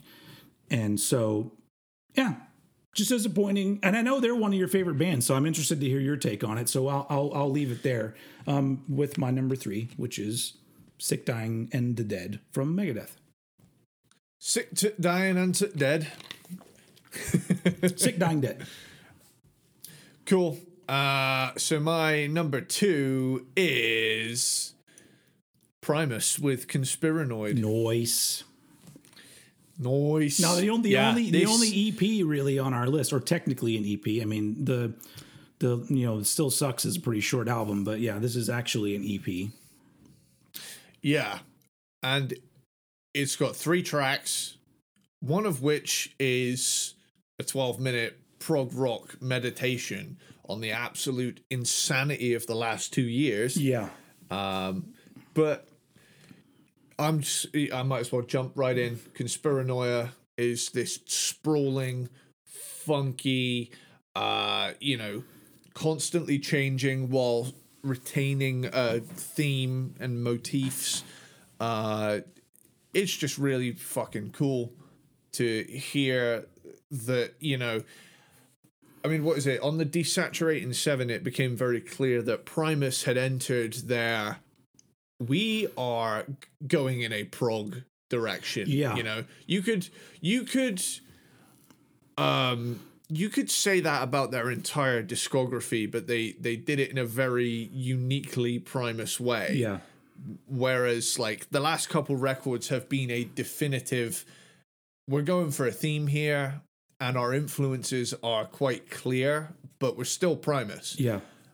it probably didn't. Um, this one- didn't hurt that they were touring where they were covering an entire Rush album on their tour. Yeah. So yeah i that definitely had something to do with it um but yeah conspiranoia is an amazing song there's that that that's one that that's one that they could have they could have just literally made that into like a 30 minute song because like yeah just the way that the the parts go, but every single time it kind of But every time that's about to start and the bass goes, every time it starts that again, I'm all like, Yeah. oh yeah. So I just feel like you know, just put out like an extended dance mix of the song, Yeah. where it's like it's just just play, you just, you just like connect it together and do some remixing and make it an even longer version because I would just eat that up. It's so good. Yeah, it's incredible. Um, I'm I'm gonna say though, "Follow the Fool" is my favorite song on it. Yeah. because holy shit, I love the hook in this song. Is it the fool? Is it the fool who follows a fool? Is it the fool who follows a fool who follows a fool? Or is it the fool who follows a fool who follows a fool? Yeah. yeah, it's oh man. I, I when that when I first heard that song, I was on my way to work in my car, and my mood immediately shifted. I mean, I'd already heard Conspiranoia that I thought, oh yeah, Yeah. this is cool. And then Follow the Fool comes on, and I'm thinking, damn boy yeah. damn boy you know um but yeah and then you get Erin on the side of caution as uh, you know it, i love the drum sound on this the riff writing on this is genius and, Yeah. like strangely heavy but there's a really good sonic space you know with this um release it's just Yeah. they know the right amount of you know reverb to have on everything they know the right amount of you know it's not dated it's not overbearing it's not any anything No. wrong with it it just sounds good 100% You know? pure class from Primus. yeah 100% and you know it's an ep and it it got the number two spot on a list of seven albums Yeah. You know, Th- I, there is nothing wrong with that. If if if there became a law, yes, it, like today, right? No more LPs, got to be EPs. I, I don't think I'd be upset because I feel like bands would be forced to trim fat that you know otherwise wouldn't be enjoyable anyway. Yep. So Yeah, I agree. yeah. Yeah, and I, I I recently what is it? Let's let's have a quick look. Uh, I, I this is just in reference to something. Uh, okay, that's going to be harder to find than I thought. I, I, I've- I, a, a, a watcher recently commented, you know, a list of albums that were in the forty minutes to an hour zone uh, on a comment I left on I think one of your videos Yeah. that said, you know, I want I'd quite like shorter releases and it's like, dude, appreciate the input. That was a list of about 20 to 30 albums that I simply do not have time for in my schedule. you know. Yeah. you know yeah but um thank you for you know the recommendations and I, and I may well get around to it you know I want to be surprised I, I want Yeah. you know I want bands to you know I want something to show up on the level of Dirt or Angel Dust that are long albums that keep me fully invested from start to finish Yeah. you know unfortunately that that's a that's a very hard task to accomplish in this era Yeah. so uh w- with that you know primus conspiranoid kind of in and out but it's not a it's not a big release so Yeah. over to you for number two Cool. Um, my number two um, was in my top 10 of the year for 2021, and that is Limp Bizkit Still Sucks. And um, it's uh, 12 songs, 32 minutes, um, in and out. It's a lot of fun. I have to I have to agree with you that it is it is front loaded, and because of like my only real gripe about it is because it's only 32 minutes of material. The fact that there are two two tracks that are acoustic and not really necessarily very strong, and one of them's a cover. I almost Yeah. because I heard when they recorded stuff, they had more songs than this. And I'm like, oh man, it would have been great if they could have just kept this momentum going to where they made like the Limp Bizkit version of Reign in Blood, where it's literally just 30 Yeah. minutes of like it doesn't let up. 30 minutes of ba-ba-ding ding ba-ba-ding ding ba-ba-ding like, yeah. yeah And so so I was kind of disappointed with that because the first especially like 3 to 4 tracks it really gives you the idea of like oh my god this is going to be fucking nuts for 30 minutes and it falls off and it has a great energy all the way through and the the thing that I, I kind of thought was interesting is that as you get further on into the album there are songs that almost sound like it's like what I feel like Ugly Kid Joe maybe wanted to do, but uh, but it's weird me saying this out loud. Limp Bizkit did it better, where they are they are paying homage to to the past because there's a song that sounds very much like a grungy 90s alternative song there's this that the last song on the album sounds like something that'd been from a boy band back in the 90s there's a Yeah. there's one that's a little more you know almost like punky i guess in a way and i feel like it's just them sort of like celebrating like the the decade that spawned them while also still throwing in some kick-ass Limp Bizkit songs. If Ugly Kid Joe had managed that, then I would have enjoyed that album a lot more. But um, yeah, um, honestly, going back to this album now, now that I know what it is and I'm expecting the parts that maybe aren't as strong to me, I actually enjoy this album even more with more listens because the songs that I love still hit really hard for me. And then the other ones, I've gotten to know them more, and I go, okay, they're the things that I like about them have have come out.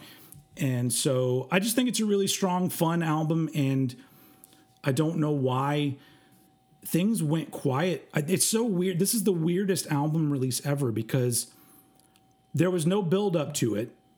There was literally, I think there was either either a tweet or a post or some sort of story where where Fred Durst said, "Thinking of just thinking of dropping the album on Halloween night. What do you think?" And that was all anybody heard. And then album, on Halloween night, the album was released. They've been playing shows, but no physical release. They did a music video, a dad, dad vibes music video, but for the most part, it seems like they sort of just let this album out, and then that was it. And I'm like, well, Yeah. I wonder what that means. I want. I, the, the- here's what I would like. Now we're 2023. There's been a year in between. They'll drop a second album of this length, 32 minutes of more songs, and then maybe have a physical release, which is a double album of both of these things. I I, I would like that. Yeah. Anyway, it's it's a fun album if you like Limp Bizkit. If you don't, you're not going to like this, which is why the album title is appropriate. They still suck. If you if you think if you thought they sucked before, this is not going to change your mind. So um anyway, really fun album. My number 2, Limp Bizkit, still sucks, which leads us to your number 1, which you know, um, I figured it out is Megadeth. So um, I'm interested to hear your take on this album. Let's do it. Cool. So Megadeth, the sick, the dying, and the dead. Um, obviously, a, a little callback to so far, so good, so what, um, with how it's laid out on the uh, front cover there. Um, And the and the album honestly- the album cover is is just as bad. Yeah, it's, it, it's it's it- yeah. It's a really bad album cover. It's like like I, I I prefer so far so good so what. It's not one of my favorites of their album covers, but I like it. But this one is like it's like somebody put a whole lot of effort into doing a really not very good album cover.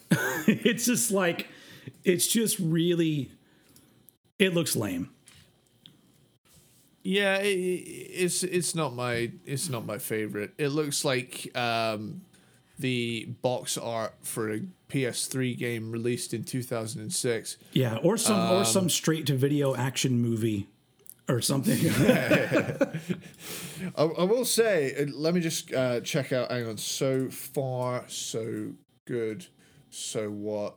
I just want to make sure. it's the one that's Dude, just I on.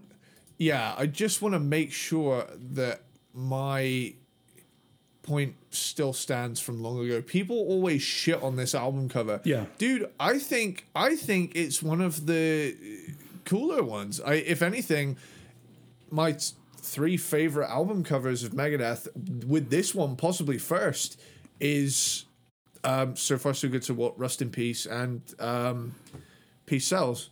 And th- my reasoning for that is because it looks like something you'd see on some sort of apocalyptic news broadcast in the 80s as Yeah. World War Three begins. I do. you I, yeah, giving it that sort of sort of description, I do like it. It- It's not bad, but it, but I've always looked at it and gone, "That's all they had." Like they literally just had a, a, a what do you call it? Um, uh, what's the what's the guy's name? A Vic. They had like a they Vic had a Vic, yeah. and they just took some pictures of him and then put some overlays on it or whatever, and then that's the album cover. And I'm just like, it's kind of lazy, but you know, it's fine. Yeah, it, it, it's it, yeah, blah, blah, blah. yeah. Anyway, so anyway. let's let's talk about the music. The, new, uh, the, new, the new album. We're, we're in the now. Live in the now. Yes. Stop torturing yourself, man. You'll never afford it. Um. So yeah, Sick the Dying and the Dead. Title track, strong opener, has a classic Megadeth feel, reminiscent of some of their 90s era at points. Um, Life in Hell. One thing I am going to say I love about this lineup is Dirk Verbeuren. Fucking badass drummer. Yeah, Like, agreed. there's a lot of, like, it, it, his fills and stuff. Nothing impresses me more than a drummer that can do fast, subtle stuff. I don't care how loud and fast you can go. You know, we've all heard someone go. Ooh, fuck! But like, if you can do like a like sort of thing, like hitting the snare quietly is one of the harder things to do as a drummer Yeah. whenever someone can do that well and and fluid and sound like a fucking octopus, Yeah. chef's kiss.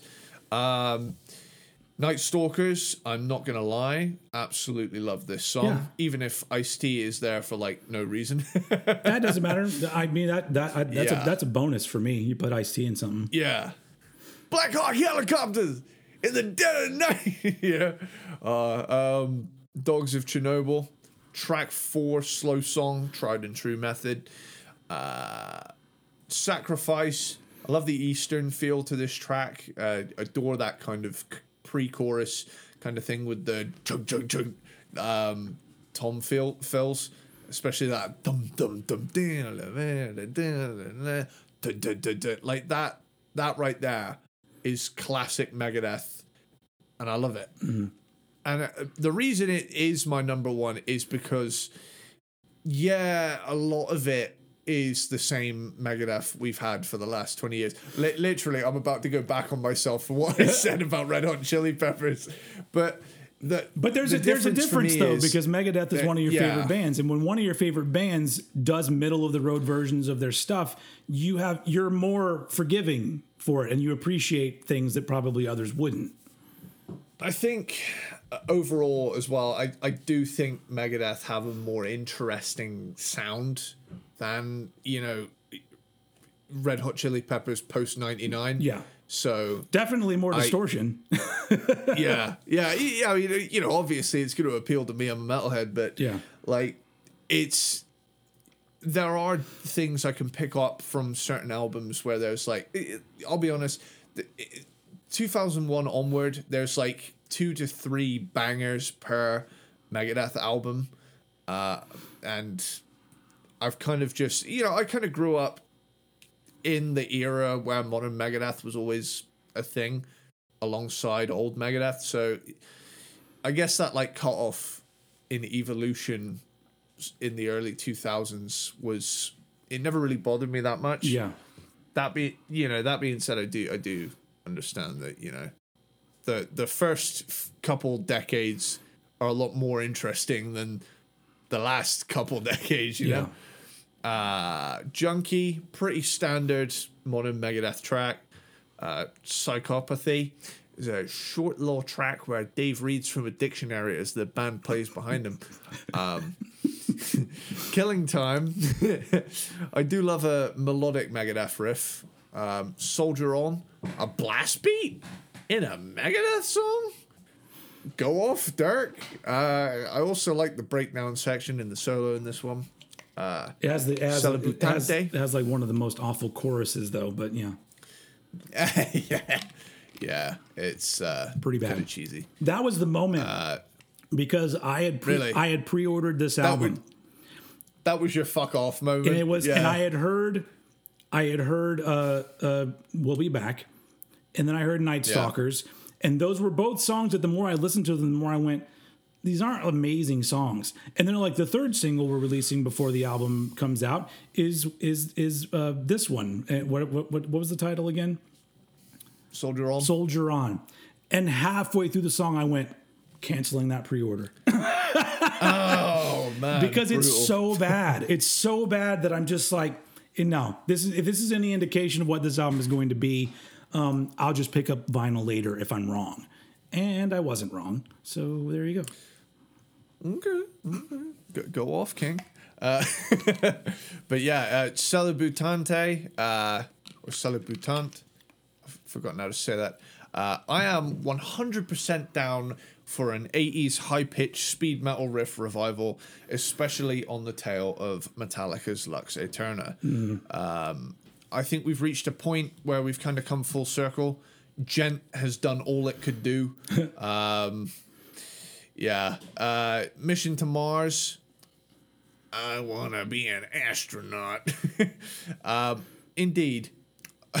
I can't lie. It's, it's a fun track. I love when bands do kind of silly, fun songs. Sure. Uh, We'll be back. That ending breakdown is nasty. Yeah. Um, you know that like that. More of that, Dave. Um, Police Truck, Dead Kennedys cover, and This Planet's on Fire, featuring Sammy Hagar is a fun song.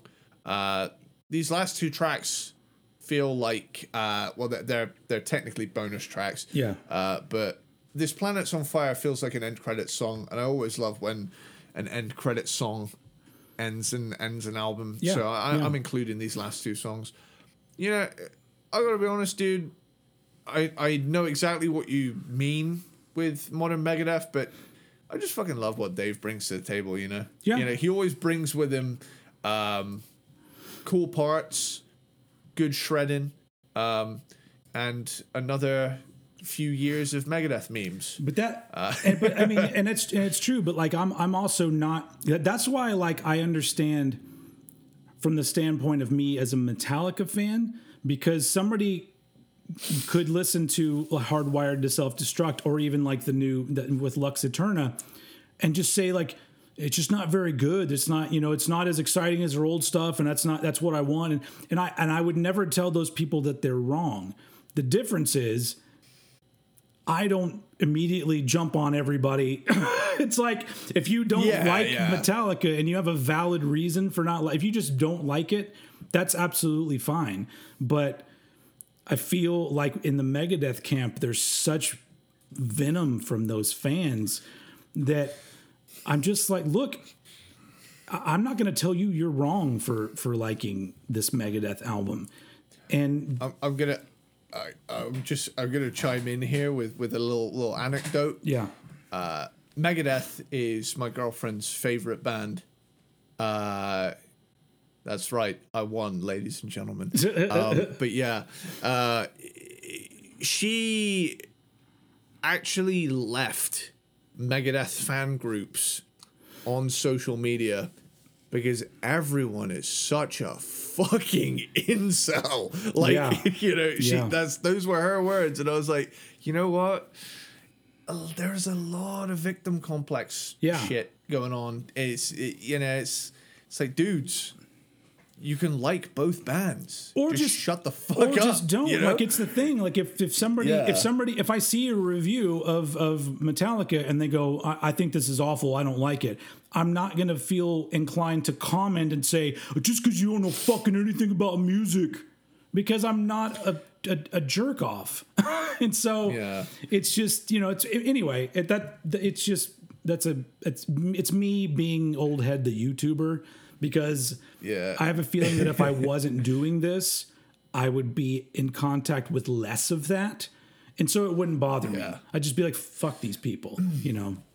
I, I think uh, the the only thing that I've like seen. Oh, the rain's back. Dang.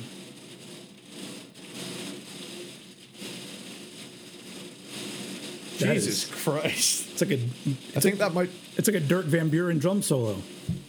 Yeah, I think it might be hail. Oh Hail Or, no. um, oh hell no!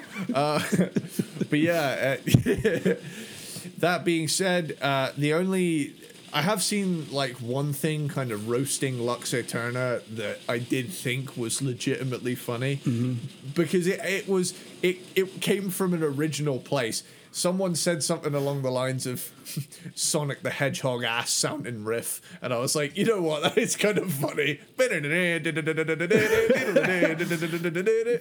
Yeah, just re- just recreate it with some sort of eight bit sounding uh, yeah, uh, music. yeah. Anyway, See, see, that sort of stuff is funny. yeah, You know, it's few and far if you're between. roast though. something, be original. It's few and far Yeah. between where it's actually funny. Most of the time, it's the same jokes over and over again, and that were already weren't funny. Anyway, remember, remember Saint Anger? Remember, remember, boom, boom. Yes, we know. We know. Yeah. It's been 20 years. that's true. it has been 20 years this year. Um, Nuts. Anyway, we're we're, we're about to, to break the two hour mark, and so I'm gonna I'm gonna quickly get my number one out of the way. My number one is Conspiranoid by Primus. Hey. An EP ends up at number one, but it's just because it's uh absolutely there's nothing there's I literally don't have any gripes about this aside from I I can't wait for them to put something else out because this is not enough. I want more. yeah. And Leave them wanting more. it was you know i did my top 10 of 2022 and i only included albums so i even did a little section where i talked about this ep because it was my favorite ep of the year um, i just love how i can get lost in in the vibe of conspiranoia and i just i really think this is like my favorite primus in years and um Yeah. I just love that you get this sort of proggy, you know, f- um, sort of vibed out version of them, followed by a funky, odd kind of Primus that you that you love. It's just like all all the things that I want from Primus are all just represented here with some things that like I wasn't expecting. And um, yeah, the OG lineup is in full effect, and I'm looking forward to them doing more stuff. I don't really have a lot to add from what you said about it. It's just a really strong EP from a band that clearly has a lot more fuel in the tank, and I'm ready. I'm ready for more. So yeah, my number one Primus Conspiranoid. It's fucking great, and um, and that's that's the weird ranking of all the albums from other bands that we didn't rank in the rankings that we did. Yes. very, very nice.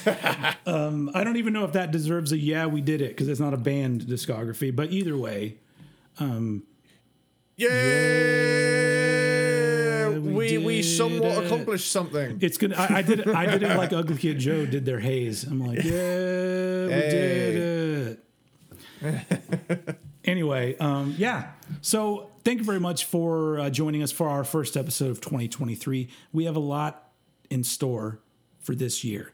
We have a long list of groups. Yeah. and we've we've started scheduling out what we're going to be doing. We're going to keep this year interesting with a lot of uh, all the different flavors of Cranked and Ranked are going to be represented. Yeah. and um, it's going to be a lot of fun. And yeah, I don't know what else to add. It's a it's a new year. Go ahead. to to those I was, I was just going to say to those out there who are worried we're ever going to run out of bands that's that's never going to happen because even if we do we can do a slashed and mashed a grooved and removed Yeah. uh uh wanked and spanked whatever the fuck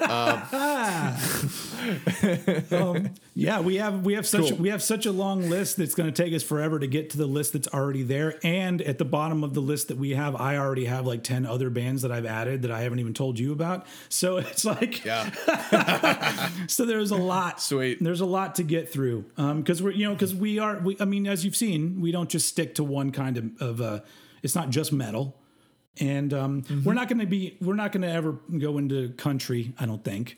Um, I wouldn't want to do that. Um, and we, we could do like an April Fool's version where we do the Desert Rose Band I mean, but you like them, so it's you know yeah yeah I, I, they, they were just the first one I thought of maybe maybe we'll get there. That'll be a, a, a Every- very weird.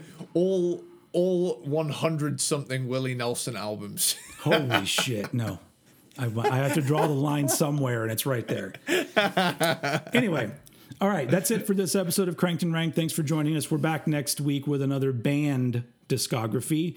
And um, it'll be a fun one, and not one that I think pe- people will be expecting. So it'll be um, fun. Some people will absolutely hate it. Other people will be surprised and enjoy it. Everyone else will just go, eh. it's a I, I, you know, come to think of it, it's a flavor. It's a it's a genre. We we're gonna call them flavors here here on out because I like what you said. All flavors. Welcome to Flavor and Ring. Country, ladies and gentlemen. What Guy Fieri is gonna take you to Flavor Town. Um, but yeah, it's it's a new it's it's another genre we have yet to cover. So Yeah. Well, we we kind Yeah. of did that a little bit with a band, but I'm not going to say. I'm I'm I'm just gonna say it's a genre I've come round to because I used to not like it, Yeah. and now I now I now I'm now I'm partial to to it It's somewhat from time to time. Before we finish this episode, I have to confirm something with you because you said Flavor Town, and it had, and I saw very recently somebody did a post where they were talking about how in England, the equivalent of what we have over here, which is like the dollar store or Dollar Tree, over there is called Pound Town. Is that true? we have Poundland. that sounds good they're- too. But there are actual pictures of places called Pound Town in England. Pound Town meme. Oh man, that's fucking funny. Pound Town, UK.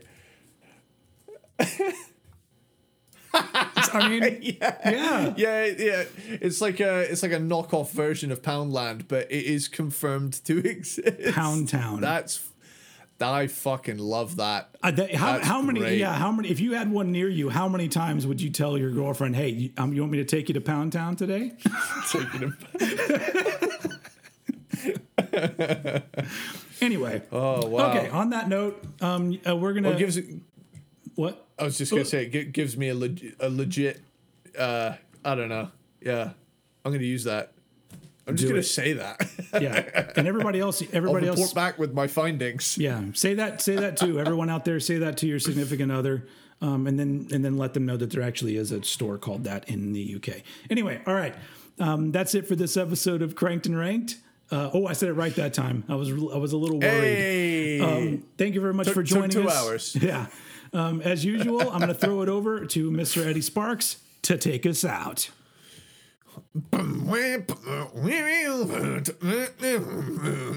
Later, dude. I, I was trying to do that. All right, bye everyone. Later, dude.